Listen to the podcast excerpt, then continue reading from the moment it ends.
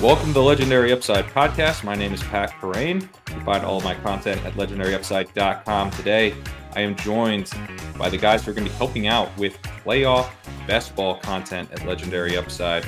Got Sackreligious, Daniel Racz, Kyle Dvorchak. Guys, how's it going? It's good. Uh, Sack, you, I, I was late to the uh, StreamYard chat and then we had trouble getting me in. Uh, you are like, you said you were delirious yesterday and sick, but you are doing better right now. Things are okay. Uh, you'll be with us for the entirety of the contest, I hope. yeah, I mean, provided that I don't die before then. no, I uh, not to not to overshare here. Had a brief stint in the hospital this weekend, so that was fun. Uh, seems like it was just a, a pretty bad stomach bug, but uh, yeah, knock on wood, I'm I'm on the mend. Um, was was battling delirium. Had like maybe four total hours of sleep over the last like 96 hours of my life, so that was special. Um, but yeah, excited to be here, chopping it up about playoff best ball, and uh, yeah, looking forward to it.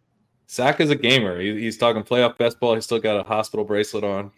He's uh, he can't keep him down. I mean, yeah, nothing is going to get between me and Max entering the gauntlet again. I mean, there's just no way. Daniel, how you doing? Doing well. Life's good. Only two weeks of finals starting today, so excited to get those over with and then max the gauntlet and other contests. Nice, nice. Yeah. So today we're going to be talking about the gauntlet, um, kind of other uh, playoff best ball content. Underdogs got the wild card going on right now, which probably be closed by the time you actually listen to this. But they've been rolling out playoff best ball content um, over the last couple weeks in smaller contests, and so you know we know the the big flagship contest is is around the corner. Um, and wanted to get into today some higher level discussions on how to attack these contests. We will have additional content coming out. Um, still working on exactly uh, what like a, a, version of rankings would look like for this, but we have some we have a pretty cool idea. Uh, we're we're gonna dial that in. That'll be for Legendary Upside subscribers, and some of the additional content coming out. I'm planning to do as premium content uh, on the premium podcast feed that Legendary subscribers have access to, um, and premium YouTube videos as well. So if you're interested in that, uh, go ahead and sign up at legendaryupside.com. But this obviously, as you're as you've listened to it, is is completely free. And we're going to get into, I think, some pretty valuable stuff here uh, in terms of how to attack these. I think I think this type of best ball is really interesting because um, even more than regular best ball, I think it provides some edges. It runs counter to some it's kind of the natural ways that I think we want to play fantasy. We want to play fantasy through players. We don't want to have to worry so much about roster construction. You know, if we're just out there having fun, firing at our best players, but roster construction is really important. Picking players on on specific teams is very important, and uh, I I think that can kind of get a little bit uh, lost for for people as they want to basically uh, play the best plays. I also think like Best Ball Mania, the intuitive thing to think through these contests is first I need to advance round one, then I need to advance round two, then I need to advance round three, and then I need to win the final. But it's almost sometimes you want to think about it in reverse is that so much money is in the final. Uh, Daniel, you were running some numbers on on this, the kind of the importance of being live in the final. Do you want to just kind of take us through that real quick? Yeah, so last year in the gauntlet, two hundred thousand dollars went to first place in the final. So ideally, you're seeing that. That's a lot of money. I want to maximize my chance of that. This is a twenty-five dollar entry tournament. If you were to simply advance out of the first round, but not advance later, you would get forty dollars. So not chump change, but if you have a choice between fully optimizing your teams to get first in the wildcard round, but not really considering the Super Bowl implications, you're at best not even doubling your money and that would be if every other thing went right or you could be trying to optimize for the super bowl and take as much of a probabilistic shot at 200 grand as possible one of the ways that um, i think you know i've done so this is not obviously going to be about the ffpc playoff contest i do plan to do content on that this year but you know when i've done content there a lot of it is like you're kind of figuring out your bracket and the way the bracket is going to go. Um, Zach, you've kind of talked about this as like maybe a simpler version of that is not rather than trying to figure out exactly how each matchup is going to play out to draft one of these, which and these are quick drafts, and you know you might be on your phone, like like imagining a full a full bracket can be a bit uh, tough to get your head around in that in that kind of setting. What how are you how are you kind of viewing this if we're playing for the later rounds? If we understand that we need to maximize the super bowl are you just trying to like pick the two teams that are making the super bowl or what do you think the best way to go is? Yeah good question pat. If you've played playoff best ball before you've heard the conventional wisdom of you need to draft backwards like your two teams that are going to the super bowl you know who they are and you're drafting players from them to make sure that you have five players live in the super bowl uh, for example, in last year's gauntlet, there were only eight total teams that could field a full five man roster in the 157 man final. So if you had one of those eight teams, you had a one in eight chance at, at the first place of hundred thousand dollars, which was pretty pretty yeah, those, good. Those teams are like locked in for like if they run horrifically bad, like first through twentieth or whatever. Like, but realistically, for any for what we care about, like we hardly even care about twentieth place those lineups are the only, literally the only ones that have a chance at first place. And they're also probably very, very likely to go one, two, four, six, eight, nine. Like they are so much more likely. It's not like in regular best ball where like, oh, I had, oh, I have an injured backup tight end, but you know, I can still maybe get lucky and my one tight end gets there. You are literally just taking zeros 100% if you can't field a five out of five in that final round, which is why I think in regular best ball, you can sort of think about it in terms like, oh, well, if I have a bunch of teams that advance, they're likely to be good teams. Maybe I want to optimize a little more for week 17. Maybe I want to optimize more for advance rates. But in this case, there is a very clear, like, binary shutoff, in which point you can have a 100% advance rate. You can advance all of your teams if you play like 20 teams or whatever, and they could all literally be dead, like, dead to winning, just completely dead. I think that's where, Pat, you, you were talking about. There are some things that are not nearly as intuitive in this as they are in like, oh, just get good players and get them to the final round. You could have the best player. McCaffrey could score 100 points in five, what, three consecutive games or whatever. If he doesn't win and get in at the end, you could still be dead. Yeah, the uh, I think what you said about the binary nature is really important. I, I think a real easy thought exercise to do for this is pretend that there's a magic player and he scores 1 million points every week, but you know that his team is guaranteed to not make the Super Bowl that player, I mean, yes, he's valuable because he gets you to the Super Bowl, but he's really he's not all that valuable because he doesn't score any points in the week that actually matters. And we don't in real life we don't have the confidence that a player is going to score a million points. And so the way that I actually like to attack this structure is not just what two teams are making the Super Bowl, I think the best approach to take is what four teams are going to be in the conference championship in this specific iteration that I'm drafting for. And so that's really the way that you want to do the bracketology and the thinking through in your individual drafts is what four teams have the highest probability of making the conference championship. This form of best ball is the least important for players that it, it could ever be. That the individual players that you draft mean almost nothing except for you know don't go drafting like a bunch of guys that project for sub five points every week you know? Um, it, it, really comes down to what teams are your players on and what is the probability of those teams making it to the conference championship round? So let me just back up real quick on the you guys referenced the five you know fielding a full five. So the roster for these tournaments is one quarterback one running back two wide receivers slash tight end, and one flex. So there's your five. There's also five bench spots. So to get to the Super Bowl with five players alive from those two teams, you do have the potential to, you know, have lost half your team, but you still need to have you need to have the ability to field a full lineup in order to have like a realistic chance of taking it down um, although may, maybe not if the field isn't. But you know, there's still there's still going to be teams that are uh, that have full rosters, and you're basically dead to to those teams. So you want to be in that bucket of you say eight. There was only eight of these teams last year. Yeah, yeah. you want to be and one of those. Final eight. was 154, 157.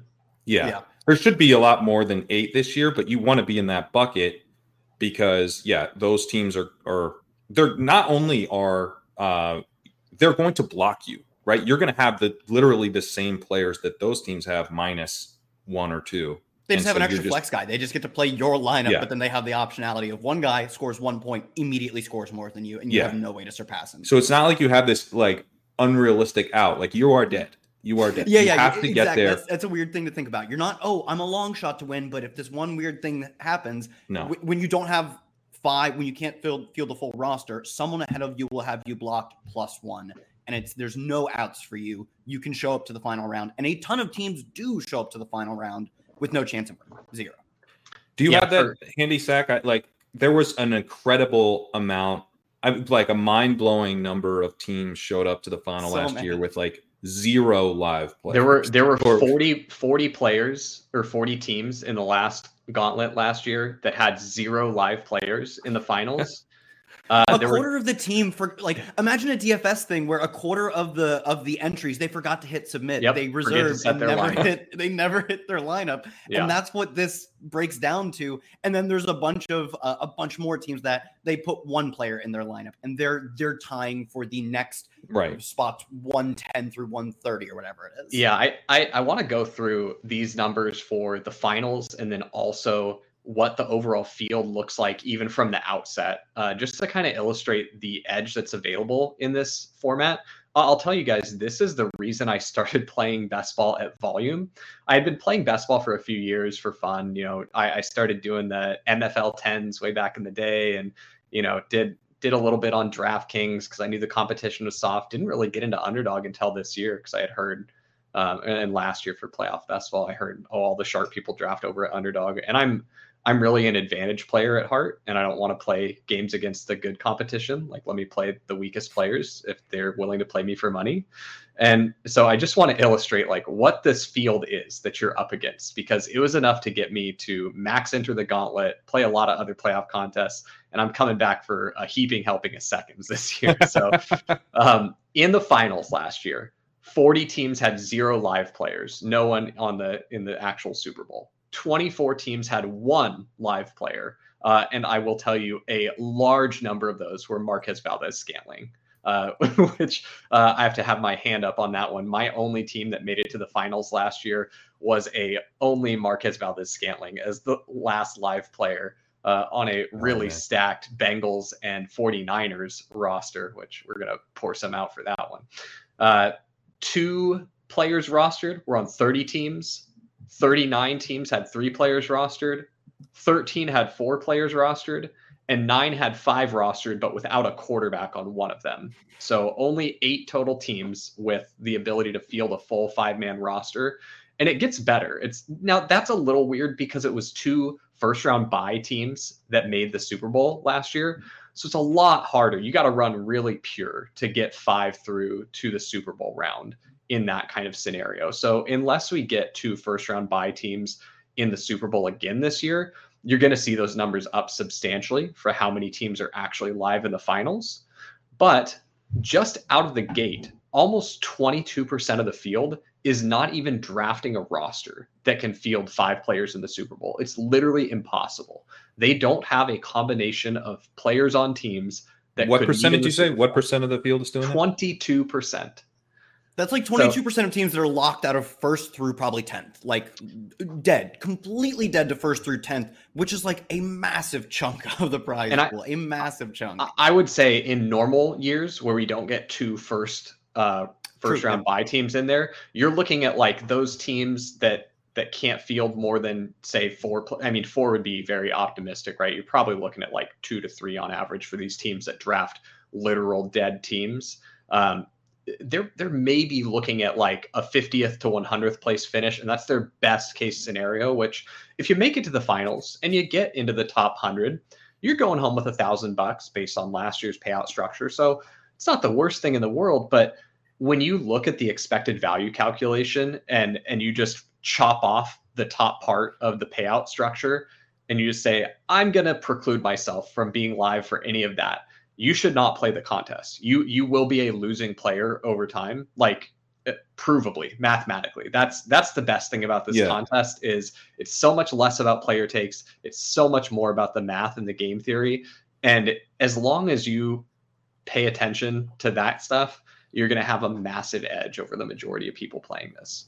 I just want to underline this idea because it's reminiscent of week 17 correlation and you know this is this is a group that pushes the idea that week 17 correlation is important but i would say this is really not that similar because like in in the example of week 17 correlation right you're building a team and then you're going to pull this lever that increases your equity in the final round potentially you know maybe you're you're like sacrificing theoretically some advance rate edge. I don't necessarily think so, but maybe let's say you let's say you are for argument's sake. Well, you know, getting there is still important, and you can show up to the Week 17 final with a team that isn't correlated and theoretically take the take down the whole thing. That does not preclude you from winning. It's just like a, a, a little way that we can add a little bit of, of EV to our lineups. This is not that. This is not there's i think this like when i've drafted these in previous years there's this feeling of like well i got to get there i know it's important to get five in the super bowl but like you got to get there first no. If you do not have five in the super bowl turn off turn off your phone. Like you're not you're not going to get you're not going to win first at that point. You will not win first. That you Yeah. you can't. You won't you you don't have enough players. So it's just like so much more it's not like a small lever we're pulling it is truly It's like 80% table of the levers. There's a bunch of levers on the board and they all have the same label. Get a bunch of players to the final. And then there's a few others that Yeah. like, I went with this wide receiver three over this wide receiver four or whatever. And that's about but it's it. like not drafting a quarterback in regular Yeah, best ball yeah. like it's like like not drafting a quarterback i mean i think that's as, it's as fundamental of a mistake as that because you are completely dead to win first place where like you could have the most completely uncorrelated team in bbm3 and and bbm or bbm4 or whatever and win the whole tournament. You would be live. This is not this is this is a different thing and i think there's something you know as you're drafting these where you're like yeah but i got to get to the super bowl. So and you're kind of i think even though it's that much more important the field is going to be fighting against this impulse to just get there which which is a bad which is an impulse you really want to fight against i want to Yeah, i want to oh go ahead daniel Yeah, all the sayings that we use, you know, in our week 17 conspiracy theory groups when we meet in the basement to talk about the 5 to 10% correlation edges, all those things matter orders of magnitude more here. When Pat and I over the summer talked about thinking of the best ball playoffs as a satellite tournament, that's more a theory to understand it where you want to be optimizing for the final week and you have to get through the regular season and then two other playoff weeks in the process. This is the biggest satellite tournament ever. If you do not have a full roster in the end, you're not going to win the prizes. And if you're not trying to win the prizes, you might as well like touch grass, talk to your family, but you shouldn't be playing playoff best ball. right I want to touch on uh, what Pat said about, oh, you got to get there first, because one thing that I've seen lots of people talk about is, well, I'm going to draft, you know, these players that are on big underdogs in the first round of the playoffs. You know, sometimes you can get a great player. Like, for example, last season, you could have gotten Tyreek Hill last round of the draft because no one thought the Dolphins were going to advance, right? Um, same with like DK Metcalf. And, and DK Metcalf did end up going off uh, in the first round last year. DK was the highest scoring wide receiver. He put up 30 fantasy points. But the point that I want to make here is number one, the DK Metcalf teams may have advanced, but DK Metcalf was dead. DK Metcalf is scoring you zero points every round after that first round. And so while it might feel good to see, oh, well, I had those DK Metcalf teams and they advanced because I drafted DK Metcalf, it, it actually doesn't matter as much as you think it does because that team is now weaker for you having DK Metcalf on the team. Just losing that one roster spot matters significantly. And you have to take into consideration for every DK Metcalf that you picked, you also picked a Tyreek Hill who only scored 12 points in the fantasy playoffs last year before he was eliminated. You also took a Keenan Allen who only scored nine points before he was eliminated. You also took, I mean, this one's kind of an extreme one, but uh, this is probably the best illustration of why I love playoff best ball. Justin Jefferson was going super early last year in playoff best ball, And the Vikings did not have a snowball's chance in hell of making the Super Bowl, right? It just was not possible. They were frauds. They were frauds. Yeah. And, and Justin Jefferson was going super early the whole time. Well, week round one of the playoffs comes justin jefferson puts up eight points so not only does he not help you advance he's now a dead roster spot too because the giants upset the vikings and so really what i want to illustrate is number one you don't know who is going to score the most points in any of these given weeks right whatever degree of confidence you have in that throw it out the window and, and who sure maybe you are right you know an above average amount of the time even if you're right, if that player's team doesn't make it to the conference championship round, it doesn't matter. It hurt your equity overall.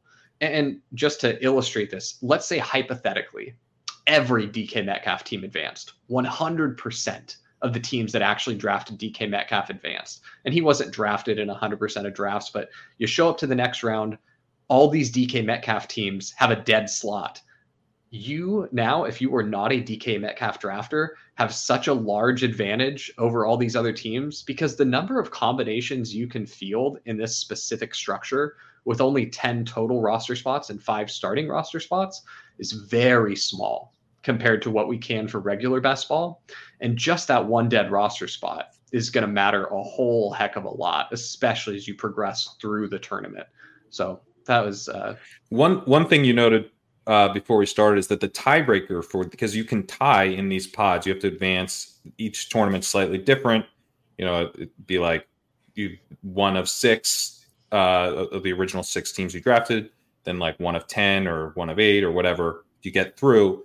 But the scores are close enough, and the the number of combinations are small enough that you actually do see ties. And you're noting that the tiebreaker is the highest scoring bench player. So in some ways, like you know You'll just have an extra flex position more the every once in a while. If you draft 150 teams, a few of those will have one week where functionally an extra flex spot showed up. An extra flex spot. You yeah. did you did a, a chief stack that advanced. They they play in the first round, score a bunch of points, and then you a bunch of chief stacks advance, and then you face a bunch of chief stacks in your next pod or in the pod after that.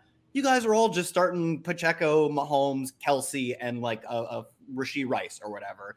You're basically fielding the same lineup. So there will be points in the game at which, especially if you're drafting a bunch of teams, and there will be points for like people we know where you totally tie and you just are forced to essentially have one week where there's an extra flex spot added specifically your team in your pod.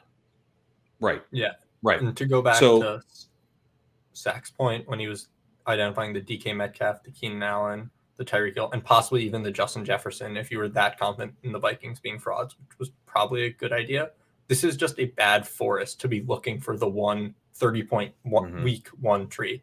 Not only are those trees not going to help you get to the Super Bowl, you're also probably going to misidentify the tree so often that it hurts you in two ways. So just go for the teams that you think, or if you don't trust your ability that much, or have the humility to look at betting markets or other data driven resources to look at what are the teams that people or the markets have identified as most likely to get to the conference championship and build from there.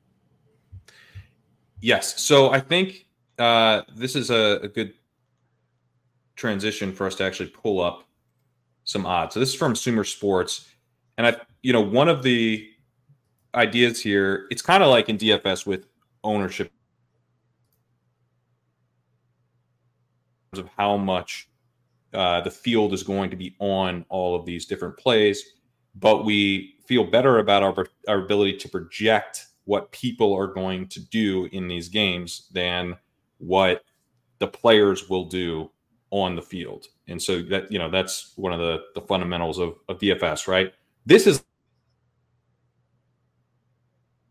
idea of which of these teams, at least the way these, these, um, these tournaments are being drafted right now, there's such a discrepancy sometimes between uh, the way we expect these teams to advance through the NFL playoffs and the ADP for these tournaments. And we have a lot more confidence of which of these teams are going to make the playoffs than you know which of these random players on you know the, the wild card teams are going to actually score points in one game.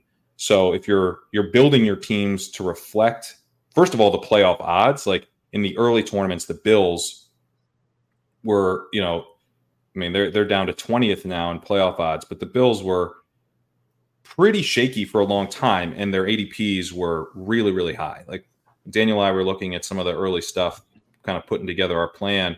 it was like, uh, the like basically we just shouldn't be drafting Bills, uh, and you know that was that was right. Like those guys, those ADPs were so egregiously high relative to their chances of making the playoffs. So that's one way to look at it. I think also the way we want to be thinking about it is the teams who can actually make the Super Bowl. That being a, a huge part of this, as Zach was saying, we're trying to build out a conference championship. So selecting the four teams we think are going to make the conference championship, drafting with that in mind, and the odds of those teams actually being able to do that is so much more important than uh, uh our, you know, our desire to pick, you know, that really fun sleeper guy that's going to absolutely blow up in round one. Yeah, Pat, to your point, we can like literally see, we, we don't even have to, to some degree, predict what our opponents are doing. Underdog gives us the ADP. Imagine if you're building DFS lineups and it's telling you exactly what percent of players are drafting, you know, Justin Jefferson with, or you know, in this case, spending their their cap for Justin Jefferson. And we are literally in drafts watching people make their lineups. You're peeking over their shoulder. We can see exactly what they're doing, and then compare that with the odds of a team making the Super Bowl, making the conference title. We know what the field is doing to a very strong degree. We just have some minor margins, like we can't tell exactly how much they're stacking, but we can have a good idea of who the field thinks is going to the conference championships, thinks is going to the Super Bowl, and then we can compare that with like I don't want to say reliable, but like good simulated odds of what's happening. And we can immediately spot, like you said, a team like the Bills or previously the Bengals, who are just clearly, or last year, the, the Vikings specifically, Justin Jefferson, and spot clearly what the field is doing incorrectly based on the actual odds of teams making deep playoff. Yeah, and to give some clarity to people that weren't in these contests on the first few opening days in the first week, Ja'Marr Chase and Stefon Diggs were one, two turn picks. So that is in this tournament ADPs of six and seven because it's only six person drafts. And at that point, the Bengals and Bills both had around 50% odds to make the playoffs. If I'm being generous, obviously the Bengals lost Joe Burrow and are drawing dead, and the Bills are an unlikely playoff team but the field sometimes just really wants to look at the names and like, oh, that's a first round pick in season long best ball. They're healthy, they're a fun offense. But then it's like, oh, they're almost certainly not going to make the playoffs. They're like MVS is scoring more points in the playoffs the moment he catches his first pass after three drops because he Which made the playoffs. Yes, yes, exactly. And just, I, I think more to the point, much more likely to score points in the Super Bowl where all the money is. I mean, this mm-hmm. is that week 17 thing of like all the money is in week 17, but there at least you can push back and be like, yeah, so what? Like I'm I'm just going to draft players that are good and healthy and that you know they're going to put up points in week 17 because everyone will be available in week 17. This is you like there will be two teams that can put up points in the, this version of week 17 in the Super Bowl and you have to have those players. So the second Marquez Valdes-Scantling catches a 6-yard pass in the Super Bowl, that that like alone is more important than you know whatever someone did in the wild card round. Yeah, and there's something we talk about in the summer that's like what we've said previously is like theory about best ball is like ideally you get to the final round and you've got really weird combinations of players that no one else has and you're able to say like oh everyone advanced uh everyone advanced Tyreek Hill to this year's best ball playoffs I'd love to get a team that made it there with Travis Kelce because in any tournament, if you have two players who, uh, let's say they project similarly, Hill will project for more, whatever. You'd love to have uh, the the one percent owned Kelsey versus the the eighty percent owned Hill. Right.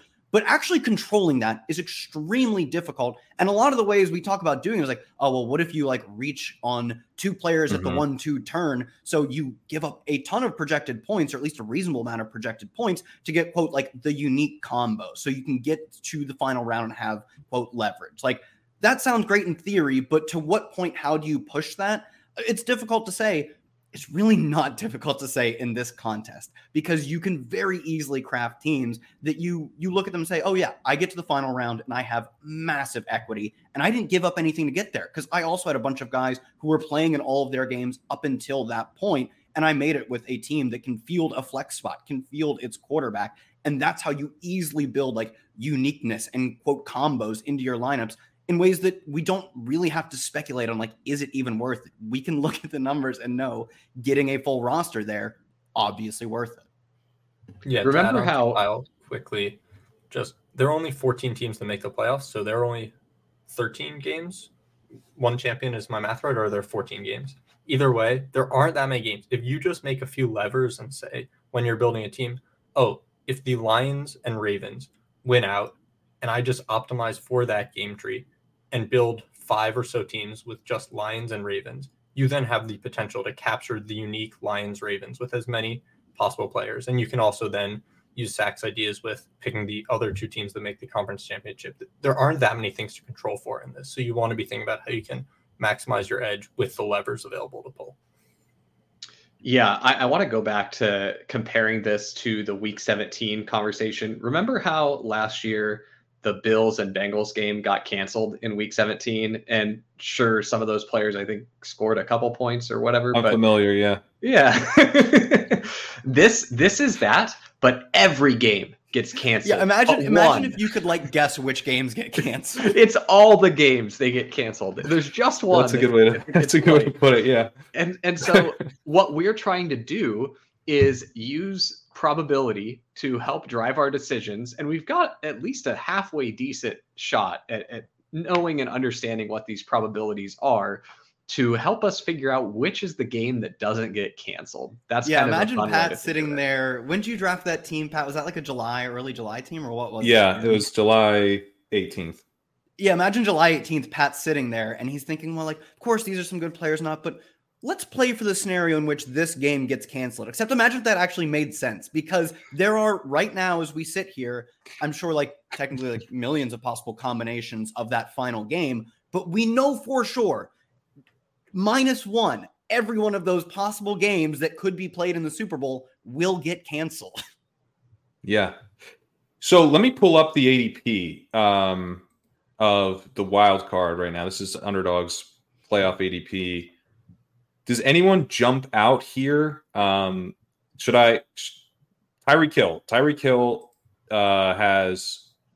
Let's see. Let me go back to playoff odds. The Dolphins have a 16.5% chance of making the conference final, 6%, 7% chance of making the Super Bowl and Tyreek Hill is the second highest drafted player. Does that jump out as potentially an issue, or is he just so good that we're just drafting Dolphins to the Super Bowl teams? Thoughts on It's- that? it's probably ever so slightly inefficient, but I will tease something uh, that we're we've got in the works. Um, the optionality that Tyreek Hill provides, based Mm. on a little bit of uh, fun under the hood math we've got going on here, is very good. Um, and so that can actually drive a player up or down in the rankings as well. And I do want to just touch on one ADP, uh, just kind of big picture thing here. And this is I'm, I'm probably talking to like 10 total people who are going to be like oh my gosh that helped me so much. But three of them For are you on the show? for you yeah. For you 10 out there this is for you. The the real hardcore br and daily underdog grinders out there the sickos that like track all of their combinations and track what their opponents are getting and like how adp moves and everything a, a lot of people that play the games that seriously and focus on combinations and roster combinatorics um, really are, are trying to find those inefficiencies in the market and then exploit it and get a combination that's unique. So I got Tyreek Hill at the second pick, and then oh my gosh, I got super lucky, and Lamar Jackson fell all the way back to me, and I got Tyreek Hill Lamar Jackson combo. Crazy. Never thought it would happen. I've got news for you. In playoff best ball, the market is so volatile and the contest is open for a decent amount of time that the unique combos thing actually just goes out the window. And, and that's it makes me sad because I'm I'm those people, you know. but it doesn't matter. So so take that part of your brain, set it aside for the dailies and the you know the battle royales. It really matters there. For playoff best ball, it doesn't matter. So don't trick yourself or delude yourself into thinking, "Oh wow, I got a crazy faller here and it's a great unique combo with this player." What's a unique combo this week by next week might be the chalk because the playoff odds change, everything is fluid and dynamic. And so I would just caution against drafting specifically for a unique combo and focus much more on building solid teams where you're building around a four team possibility of these four teams make the conference championships. It doesn't mean you have players from those four teams all on your roster. You might only have two teams or three teams, or you may have all four. But that's that's really what I wanted to hit on with ADP. Yeah, the unique combo we're looking for is a starting lineup. We're trying to get a starting lineup into the final round because that literally was extremely unique last year. What eight of eight of 150? So like, what is that? Like five percent? I don't know, somewhere in the ballpark of like a twentieth of the teams were able to field a full lineup. That is extremely unique, and it's, it's like our de facto replacement for unique combos in this contest. Does anyone jump out to you guys? It's like uh, we'll obviously dive deeper into the ADP versus you know what we think a more uh, efficient market would look like uh, in in the future. But does anyone kind of just jump out at a high level of something that seems off to give people a, a better sense of kind of our philosophy on this? Initially, when I was looking, I thought Lamar was a, tad underpriced. And uh, can you scroll up a little bit? There were, uh, I thought Kelce was maybe a touch overpriced as well. And this is so Kelce is kind of a relic of people being stuck in normal best ball brain because in you know battle royales and in you know season long best ball kelce's a tight end and he's so much better than all the other tight ends you know as far as his projection in a given week that he's just a cheat code right but in this kelce is a wide receiver all the tight ends have the same exact tag for a position as a wide receiver. And so Kelce loses a lot of his luster there. Will he still project like some of the top wide receivers? Absolutely. But now the Kelce Mahomes going back to back is probably just a feature of those two guys being the one two turn pick. You get Kelce Mahomes, you're super happy. Um, but what I would say is I'm probably looking at this as in the event that I'm going to be building some chief stuff, and if I feel like, eh, I guess this is probably what I'm going to do more near the end of the life cycle of the contest. But if Kelce Mahomes stay at this one two turn, and that is an absolute chalk combo, like I'm seeing everyone who gets Kelce get Mahomes and vice versa, that's actually one where I would finally get to be my unique combo nerd and say, haha, I'm actually not going to take Travis Kelce. I'm going to take Patrick Mahomes, and then I'm going to take the best wide receiver or best running back that could play opposite him in the Super Bowl. And then I'm going to load up on the cheaper Chiefs pieces later. Um, so I know I just got off my soapbox about don't worry about you. But this is a this is a tactic you would use with the knowledge of this has been chalk the entire tournament. The tournament's about to close, and so now I'm going to leverage that. And that and, knowing that Kelce is slightly overpriced. Yeah, yeah. It's, all, it's, also a tag right. specific to Kelce right. because he's just a wide receiver here, and like on like just on average points, like he really shouldn't hang out anywhere near Tyreek Hill or CeeDee Lamb in terms of just like the points they're scoring because he's uh, he's tight end. He's not scoring as many points. I'd be interested to see how the uh, Jags ADP shake out because people are going to love drafting their Dolphins because the Dolphins score a bunch of points and are fun, mm-hmm. but like they're very very similar odds to especially make the conference title. Sumer Sports has them with about three percent different odds at making the conference title and just about two percent of making a Super Bowl, but the the Dolphins are more predictable and they score more points. So they will go higher, but how much higher should they go? My guess is the, the field is going to overrate how much higher they should go because at the end of the day, like average points don't matter. Again, we're trying to get these live teams to make it to the final rounds. That's the most thing we are the, the function we're trying to optimize for. It's great that Tyreek Hill scores a lot of points. If he scores a lot of points and loses, it won't matter. And if the and if the Jags have some like mediocre, low scoring advance but advancing in the playoffs wins, you can still show up with those teams to the Super Bowl, to the conference championship, and have the Tyreek Hill teams that got dusted in the wild card round completely dead. Yeah. So I, can I nominate? Can I nominate Jahmyr Gibbs as a potential overdrafted player? Go go yes. back to the Lions playoff odds real quick.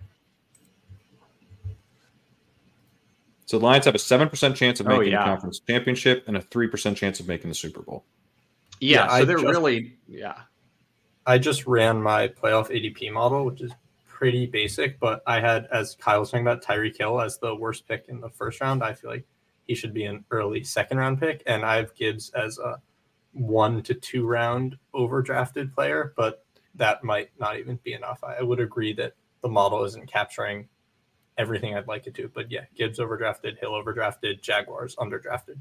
Pretty. To Pat's so, point previously is that like my intuition also is that like is that the Lions would have had a far better chance of making the conference title, making the Super Bowl. Then you pull up someone's simulations and they have them as a seven percent chance, like significantly lower than the Jaguars. That's just the, the conference title. championship. Yeah, that's just yeah. for the conference championship alone. And like, had you had I not had access, had I not Googled like you know Sumer Sports playoff model, I would have been like, yeah, I guess Gibbs does make sense. He scores points, he's good, and the Lions are a really good team. But I mean, it's probably a function of like shockingly, the NFC has turned out to be really.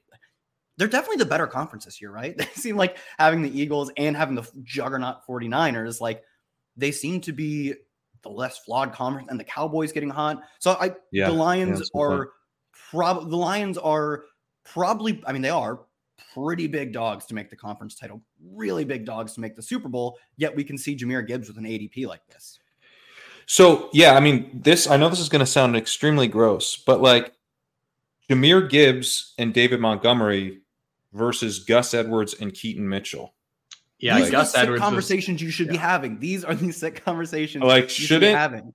Don't Gus and Keaton actually have more valuable, more value than Gibbs and Montgomery based on everything we've talked about? Yeah, Gus Edwards was one of the ones that I saw initially where I was like, this is one of the worst priced players in the whole ADP. He should be going a lot earlier. And I get it, it's gross. Like him and Keaton Mitchell, it's not super predictive who's who's going to be the one that gets the touches and is he even going to score very many points.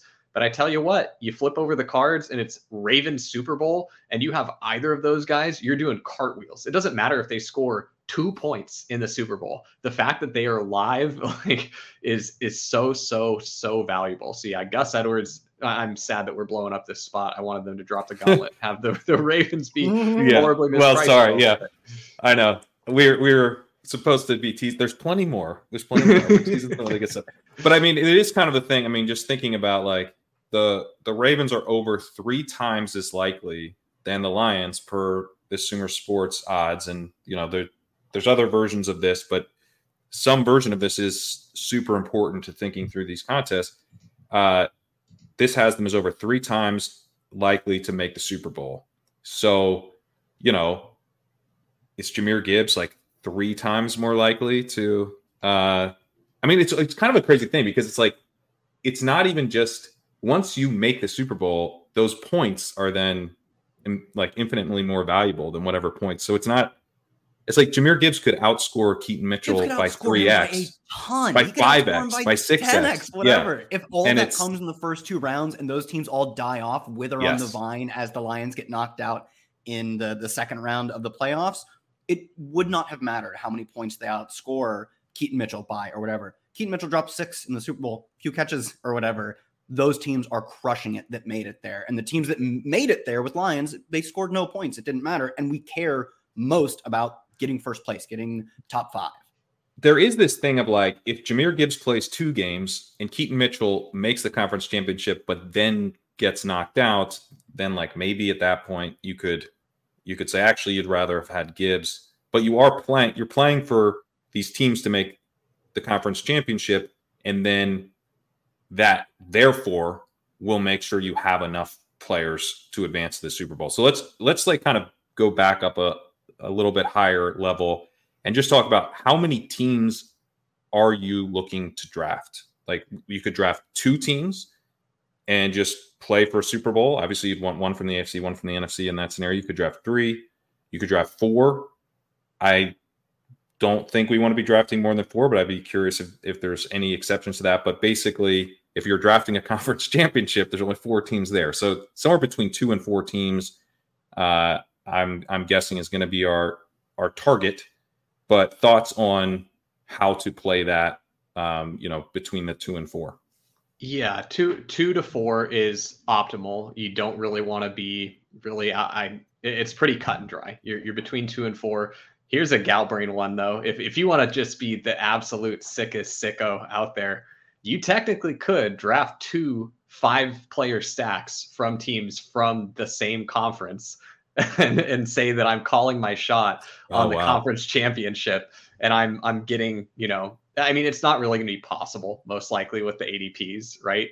Um, and you would also then have to draft two quarterbacks if that's your strategy, unless you're just you know picking the winner and you're saying, hey, I'm getting five with one quarterback and then my other one is five and they're going to die in the conference championship. I don't think you ever actually want to do that, but for anyone out there that's like really disturbed and wants to just that seems like something we could do if the field was way sharper. Like yeah, you could yeah. kind of like pull that lever of like I'm actually going to now predict this a little bit more uniquely. Yeah, because these, like, you definitely wouldn't teams... have that combo occurring yeah. in the tournament very much. And so, yeah. in the event that the DK Metcalf of that year or the Saquon Barkley of that year existed on one of those two teams that you drafted, yeah, you could end up with a really interesting uh, combination. But yeah, I, am for most of my teams, they're going to be probably three team builds. Um, some will, some will be four and some will be two but it's going to be kind of a, a, distribution with three being the the normal uh, base rate that I'm looking at, and then I'm kind of like diverging to two or four based on what happens in the draft room. Um, this is something where I know that a lot of people during you know normal regular season best ball don't pay quite as much attention to the board and the room and like what your opponents are doing. I got to tell you, if you're one of those people that's not a not a pay attentioner and you're just kind of autopiloting through your stuff, this ain't the contest pass on it. It's not the contest for you. You got to pay attention. You got to know what the room is doing. You got to see what teams people are stacking up. And you want to identify the rational drafters and the irrational drafters in your room. The rational drafters are your favorite people to draft with. Even though they're the mm-hmm. strongest competition in the tournament, they're also not going to screw you for the most part by getting out of their lane and taking valuable players that are in your stack um, unless it really makes sense for them. And guess what? If they're a rational drafter, you can tell when it makes sense for them, and you'll know when you need to deviate uh, seriously from ADP to make sure that you're capturing the players that you really need to build out the roster construction that gives you the best team. Um, and then identifying those irrational drafters, the people who are just absolute loose cannons, like this guy just drafted his third quarterback by the fourth round you want to you want to factor those in as well and know that you really can't plan for what that person's going to do and you want to build in some optionality to your team and that is to say that the player that i select should give me a lot of different players i could select next that would still give me a great team I don't want to ever get myself into a situation where there's only one player that this is the linchpin. I need this player. If I don't have this player, my team is dead. Because if someone else takes that player and kills my team, I really hate having a totally stone dead team that could have been preventable. So, what you really want to do is consider well, both of these players I think are pretty similar as far as what they do for my build, their probabilities of making it to the conference championships, um, but player A over here has lots more teammates remaining alive. Like, for example, the Ravens. That's why I really liked Lamar. There's lots of Ravens that go really late. Um, or instead of Lamar, I could take, you know, uh, DeVonta Smith or whoever goes around him there. And it's like, yeah, by the time I get DeVonta Smith, like the best Eagles are gone. I'm probably not getting very many more attractive Eagles. I'm like picking Julio Jones later or something. and and so at that point, you'd rather just say, you know what? I'd love to have some Eagles exposure, but this ain't the draft to do it. I'm going to take Lamar because a lot of crazy stuff could happen in this draft, and I'm still going to come out with a really solid team because I focused on the optionality. I think that's a really underrated part. And so paying attention to your room, thinking through the optionality each pick gives you um, is really, really critical. Yeah, Let me, to go off that, just go, to go. add on an analogy that I find helpful if you were to get on a highway, you're driving and you see all five other cars pretty easily are saying, I'm staying in my own lane. So then you start your lane, CeeDee Lamb, Tony Pollard, Travis Etienne, and you're pretty comfortable. Every driver is like, I have a lane. I'm not going to try and converge in your lane. You then feel very comfortable about the teams you can create. And while simultaneously you creating an optimal team may help other drafters also have optimal teams because you can have one draft room where there are six plus EV teams created. It's a very unique feature to this tournament where if you got a bunch of sharp people and obviously no collusion or anything, but everyone is playing the game optimally, everyone will be better off. And you then can plan on building different teams than if you see someone open Jalen Hurts, Lamar Jackson, and then you have to adjust your prior for, oh, someone's swerving recklessly mm-hmm. into everyone's lane. Right. Yeah. That's so one of the things I think is is important to touch on is that this tournament is, you know, we exist in a reality that is only going to play out once in one specific way. And we're talking about things that's like, you know, Sack, you're saying you're probably maybe going to be underweight DeVonta Smith hypothetically at this ADP, right? Because of the way it's shaking out. There is this, you know, potential issue, right? If you're trying to, like, how do you want to play these games? Do you want to just take the guy who gives you the most optionality, take the Ravens because you know you can you can build around that Raven? Well, the Ravens are either going to go to the Super Bowl or they aren't. And so you can build all the plus EV Ravens teams you want based on, you know, this this ADP environment, um, based on, you know, their ADPs relative to their chances of making the Super Bowl, et cetera, et cetera. But you could also walk away with nothing in the in these tournaments or very, very little if it kind of doesn't play out that way. So how are you guys thinking through like balancing that element of like, you know, I'm my DeVonta Smith teams are kind of weaker, or my Eagles teams are kind of weaker than my Ravens teams. But do I want to just say, fine, then this year I'm going to be super leveraged uh, on the Eagles not making the Super Bowl? And if they do, I'm just not going to win this tournament? Or are you trying to kind of diversify your your realities a little bit? I'll tell you what I did for last season, and I'm I've done a little more research between last season and now, so I feel like I'm a better informed drafter. But last season, I got really aggressive with the ambiguity surrounding who was going to get the buy in the AFC. It was Chiefs, Bills, right? No one really knew who was getting that buy. And so what I saw pretty much every team doing in my drafts was if they went with either the Chiefs or the Bills, and they took a quarterback, they drafted a second quarterback because they were scared. Oh gosh, well if if the Bills get the buy, I'm dead with Josh Allen as my quarterback. And I went the other way and I said, I'll kill half my teams. I'm going to kill half of my Chiefs teams or half of my Bills teams, but the other ones are going to be extremely strong relative to the other Bills or Chief teams that are existing in this tournament. So I only drafted single quarterback versions of those teams, single quarterback Bills or single quarterback Chiefs. And sure enough, you know, all my Mahomes teams were dead, which was not a great outcome for last season. Um, but I still I made a very small profit last year with nuking all of my Chiefs stuff, basically. You know, all the ones that had Mahomes on them anyway. I had some where I had Chiefs as my secondary option. Um, and, and that's really the point I want to get across is this contest is so soft. This is the easiest game you will play for money um, if you understand the strategy, your opponents are so bad that you can very, very reasonably break even or not lose a ton by taking these extremely aggressive, exploitative strategies. And that's the way that I want to play it in the current marketplace and environment. While your competition's bad, swing for the fences because even when you miss here, there's a bunch of people that aren't even showing up to their at bat. You know, there's 22% of the teams that are dead before the contest gets started. And so, you know, they're they're sitting in their, you know, on deck circle taking their practice swings and they get called up to the plate and dudes just like staring out at, you know, center field or something, not paying attention to what's going on. And I'm saying, hey, at least let me get up to the plate. I'm going to take a couple hacks at, you know, some high cheese, but I'm at least swinging for it, right? And so what I want to do is really focus on exploiting the market at each different interval. And so you'll see lots of changes in ADPs every week as the playoff odds change and public sentiment surrounding players and teams change. Uh, and that's really the way that I think is the best way to build a portfolio in this. It's not to get to that totally balanced. I've got 8% of everyone, or I guess in this place, in this tournament, you'd have 16% of everyone because it's only 16 drafts. But you, you don't want to go flat in this type of game. Um, I, I think you want to go really exploitative, but what you're exploiting the field with is going to change each week. And so you'll end up with some diversification in your portfolio if you're playing this game thoughtfully. And that's the level of diversification that I'm aiming for. Whatever I get naturally is great.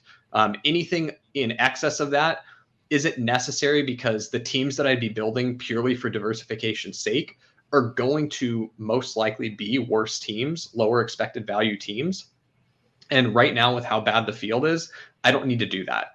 In you know three years from now, when we've thoroughly ruined this game and we've got all the content and tools out there where it just makes it, you know, easy as clicking a button and everyone's drafting these awesome teams that are all plus EV, then yeah, we're going to do some more diversification and portfolio risk management stuff.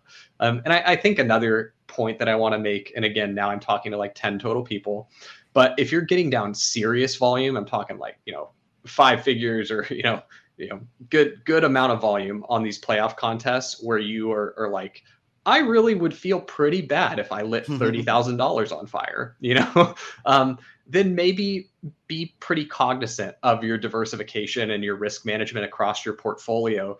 You pro if you were like, yeah, I just can't justify lighting five thousand dollars on fire if it goes sideways for me, then maybe you don't end up doing that really high risk approach that I did last year, where I was like, hey, all my Mahomes teams or all of my Allen teams are dead, but the ones that are alive out of those that cohort are really really good.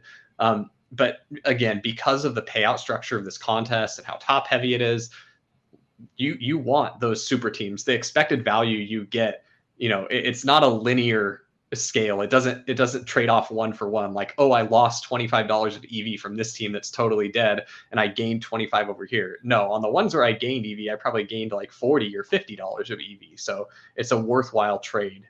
Uh, but just that's that's my bit about risk management and portfolios. Yeah, yeah I think I'd be more likely. Of, go ahead, go ahead.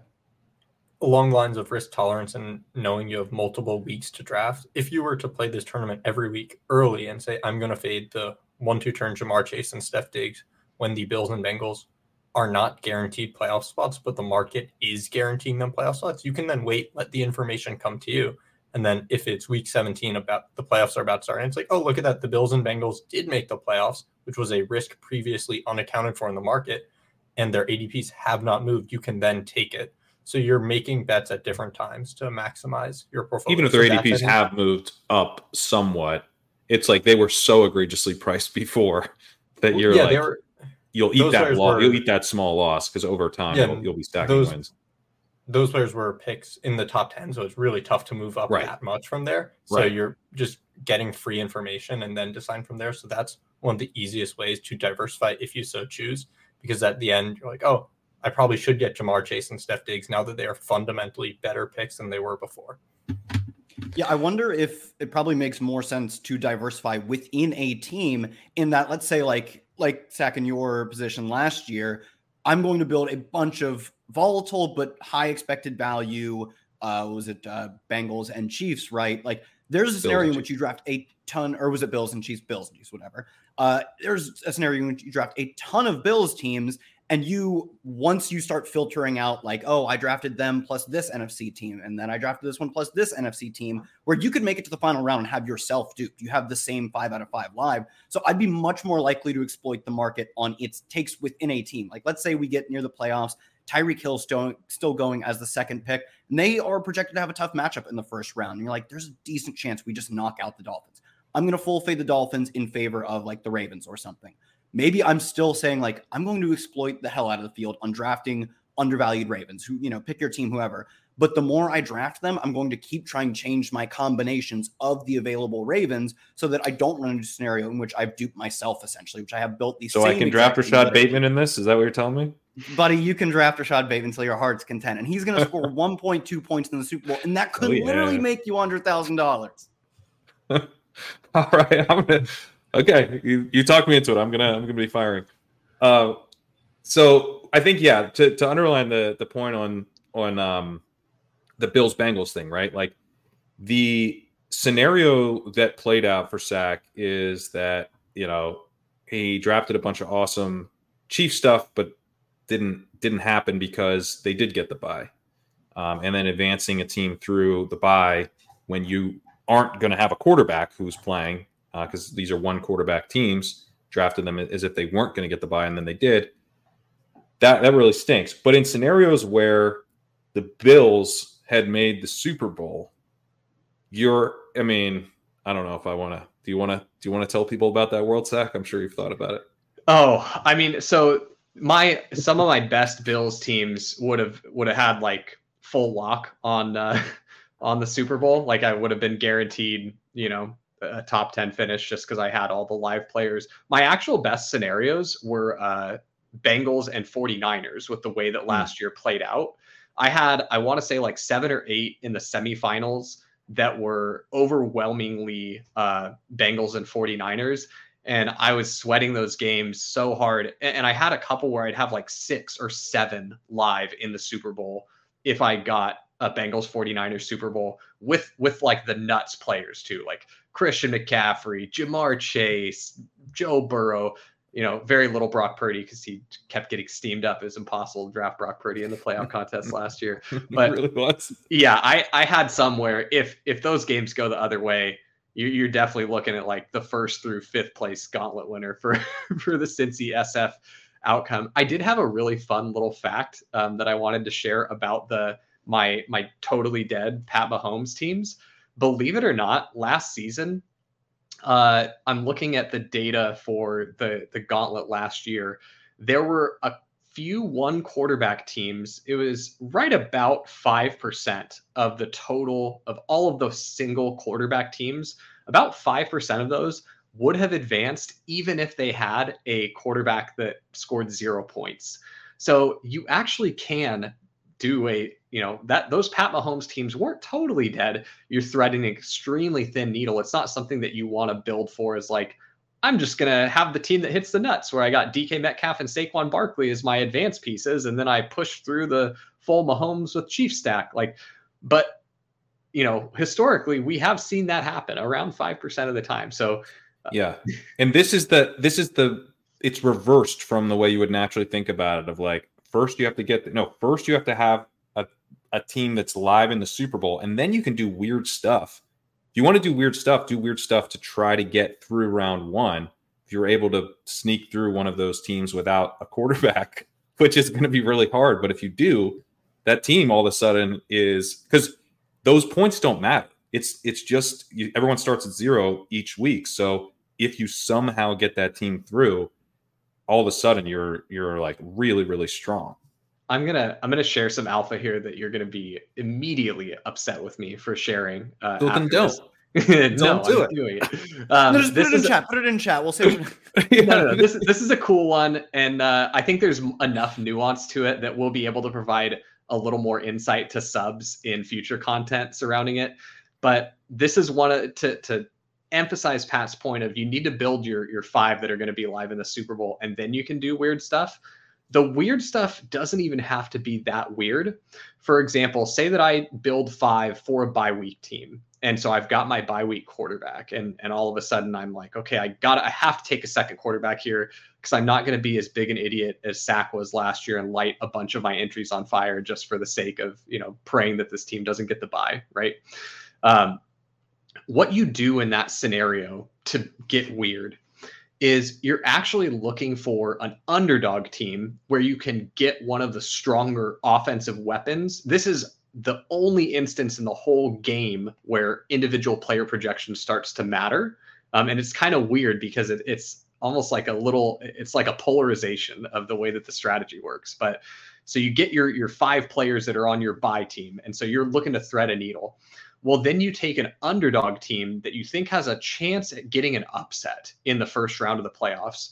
And you should be drafting a quarterback stacked with one of the best pass catching weapons on that team. Uh, explicitly not the running back. Um, you really want it to be stacked with a wide receiver or tight end. But doing that with players that would go undrafted or relatively low drafted is one of the best ways, in my opinion, to get weird it's you're not getting that weird, dude. You're taking like, you know, let's just say hypothetically that last year the that DK. Which conference game, are you doing this relative to your quarterback? Uh, you could actually do it from either. It, it it's fine. It's uh, I'll, I'll, save some of the nuanced stuff. We're that's that's part where we'll we'll save the rest of that alpha. Okay. Um, but I, I do think that's a, a pretty valuable part to it as well. Uh, but you could do it from both. But how you do it from both really matters. Um, and if you do it wrong, your team sucks. And if you do it well, your teams really, really good when it hits. Um, that's my favorite part is the levers that you pull in this game have such asymmetric payoffs when you get when you pulled the right lever, the payoff is so so ludicrous that as long as you understand all the levers, which we'll do a really good job providing that in all of our premium content, you're going to understand this game on a level that you wish that you didn't by the time you're done uh, digesting all of our content because i've got to tell you i'm truly a disturbed individual and not only have i spent like all of my free time thinking about this game like when we were all thinking about regular season best ball i still was doing playoff best ball math and figuring out how to optimize for it and pulling all the different levers and diving into the data. So like I got the levers down pat and we're to we're to explain them all to you and my favorite part is just how rewarded you get for pulling the correct lever. It's so so hmm. different than normal best ball where sick, I pulled the right lever, I got the, you know, Tyler Allgeier Zach Ertz game stack that I was supposed to get and it's like dang, it didn't actually it almost hit, but it didn't quite hit. But in this game, when the lever hits, it's like, and I won all the money. Sick. Like I, I won literally all the money. Um, so yeah, it's my my favorite game. This and, and, the FFPC playoff challenge. So super excited to to do all this playoff content here. Yeah. Um, so let me ask you about the because this is something that's right. The Eagles and the Cowboys played this week, right? So this is this is time limited are you going to be attacking that game or the sorry those two teams similarly where you're just playing like i'm going to bet when i'm drafting eagles they they lose that game and don't have a bye when i'm drafting cowboys they they lost the game don't have a bye um you know we got a similar situation right where these te- two teams are fighting for the bye week. So this week are you going to be kind of drafting in that similar bills eagles or bills uh chiefs way I'm not playing the wild card contest that's currently out. Just the payoff, the payout structure, and and everything for me isn't worth it. Um, I, am saving my bullets for the gauntlet and the other contests that are going to come. I out. guess it's also wrong, by the way. This is just for the NFC East. I don't think the Cowboys can really get the bye. Yeah, the, the for Cowboys the Cowboys to get the, the bye, buy it requires stuff to happen. The they, Eagles have to, they have to dethrone the 49ers basically on top yeah, of 49ers versus Eagles. Well. And the 49ers right, okay. are the 49ers are like the team if the Eagles don't get it there are some outs to the Cowboys getting it, but but it's not it doesn't work quite the same way it did. So it would be it would be the 49ers and the rather than the Cowboys and 40, it'd be the 49ers mm-hmm. and Eagles, but the, yeah. the same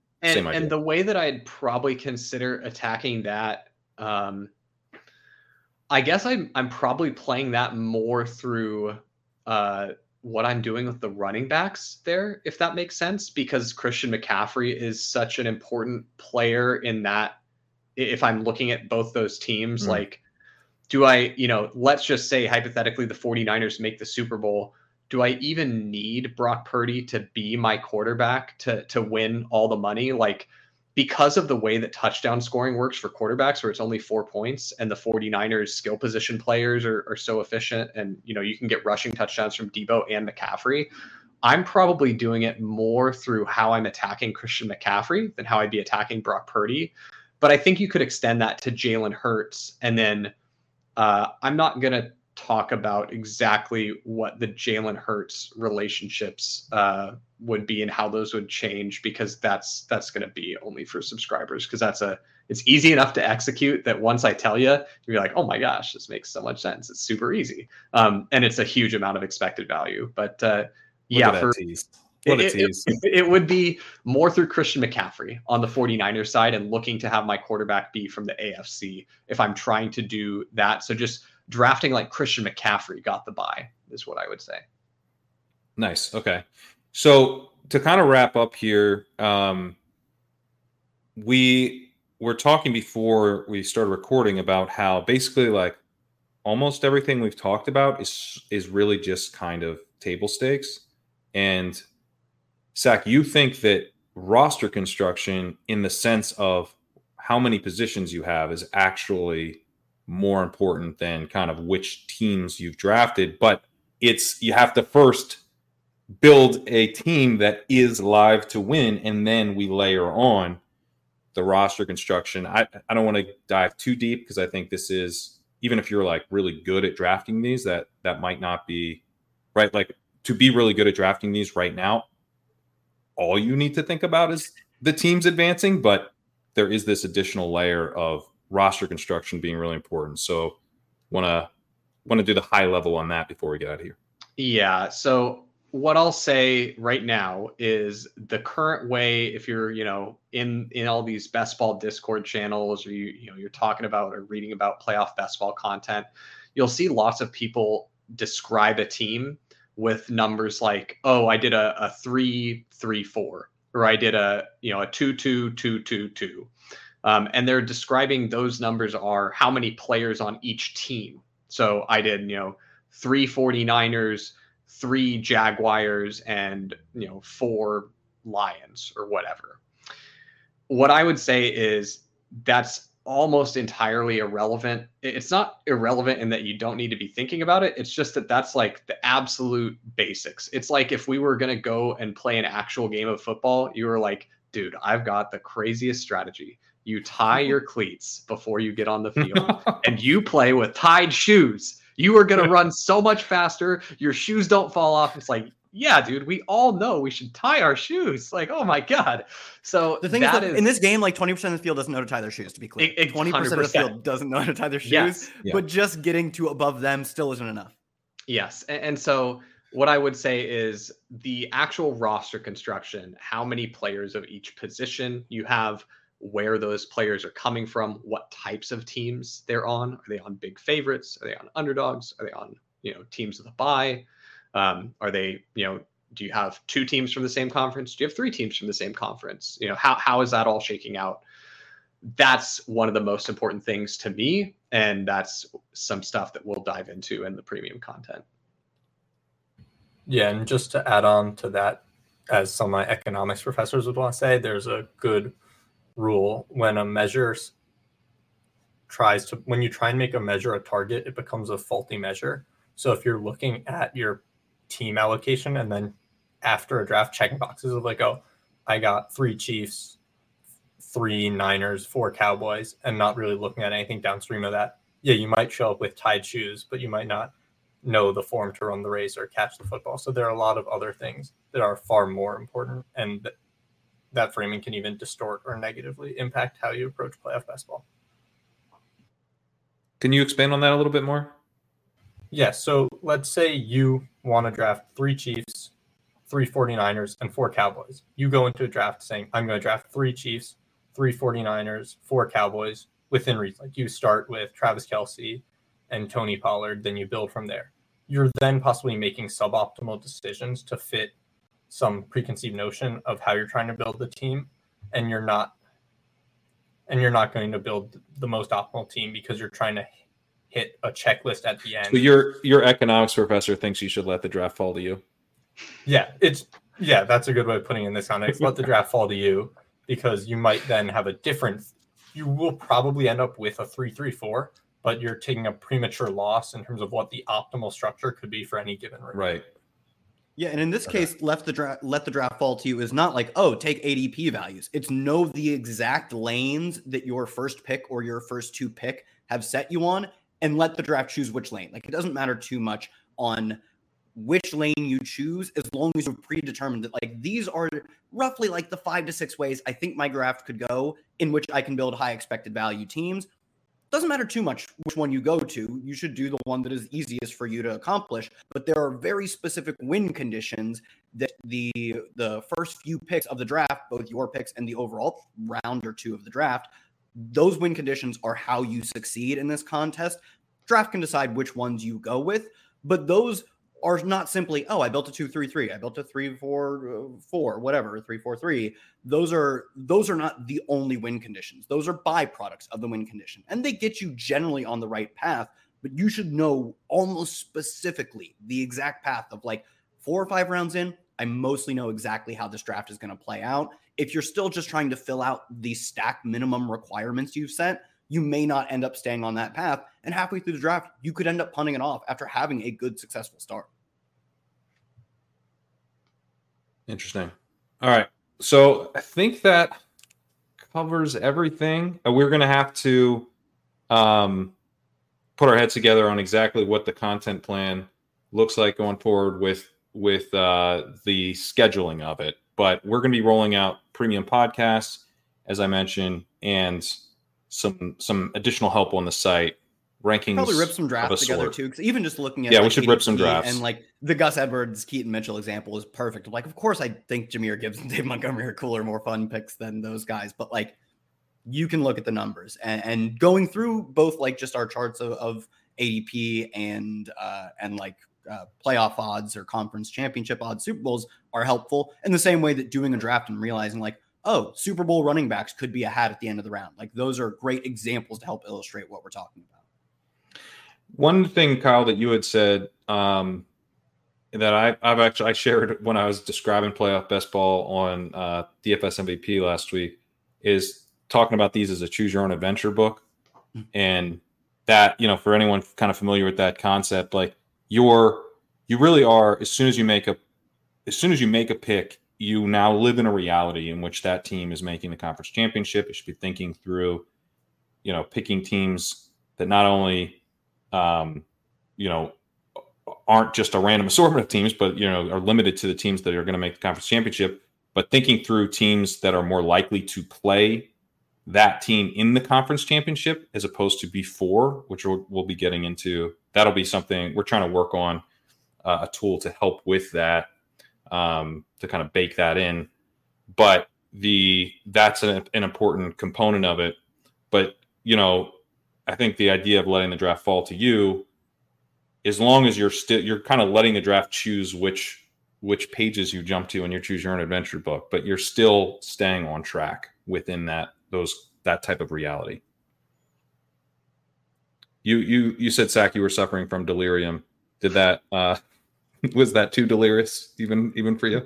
No, no, that's I I loved when Kyle said it's like a choose your own adventure book. I was like, yeah, spot on. I mean, I I loved the choose your own adventure books as a kid, and I would read them multiple times over to get all my different adventures, which is kind of how you should look at building your your playoff best ball portfolio. You know, you're you're going to read this same choose your own adventure book a bunch of times.